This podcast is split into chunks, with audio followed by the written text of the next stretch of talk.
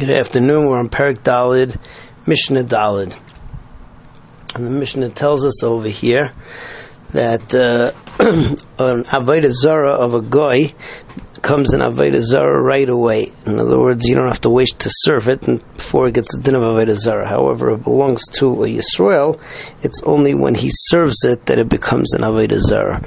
Uh, halacha number two is that an, a guy can be mavatal and avodah zara not only for himself but also for his friend, also his friend's avodah zara. Whereas a Jew can be mavatal for himself, but not for another guy, uh, not for a guy uh, or be mavatal a guy's avodah zara. Number three is that when one is mavatal and avodah zara, so all of the tashmishi avodah zara become mutter also. However, when one is mevatel the tashmishim, making them not tashmish avodah any longer, that does not do anything to change the status of the avodah zara. So let's see Mishnah Dalid inside. Avodah zara shalavi kechavim asur miyad. Avodah zara of a goy is asur immediately. Vishal Yisrael and of a Yisrael eno asurad sheteyaved is not asur until it gets served. Oive kechavim mevatel avodah zara shaloi. Oive kechavim is mevatel the avodah zara. Is mevatel his own avodah zara shal right? Also of his friend.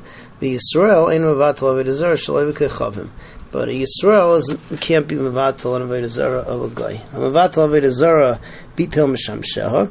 Mevatel avodah zara is mevatel. Um, also the Tashmish Avodah Bitul Mishamsheha, but if he's Mavatal the Tashmish Avodah Zara Mishamsheh Mutarim, the Mishamshim are Mutar, but Vihi Asura, but but but the Avodah Zara remains Asur. Okay, moving on to Mishnah.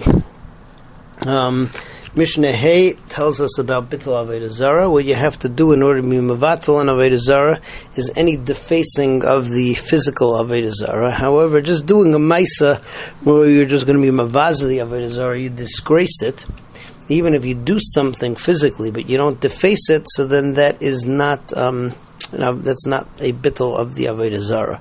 If you sell the Avodah Zarah or do a transaction with it, so that's a machlekes. Rebbe says it is a bittel. Uh, the Chachamim say it's not. So let's see all this inside.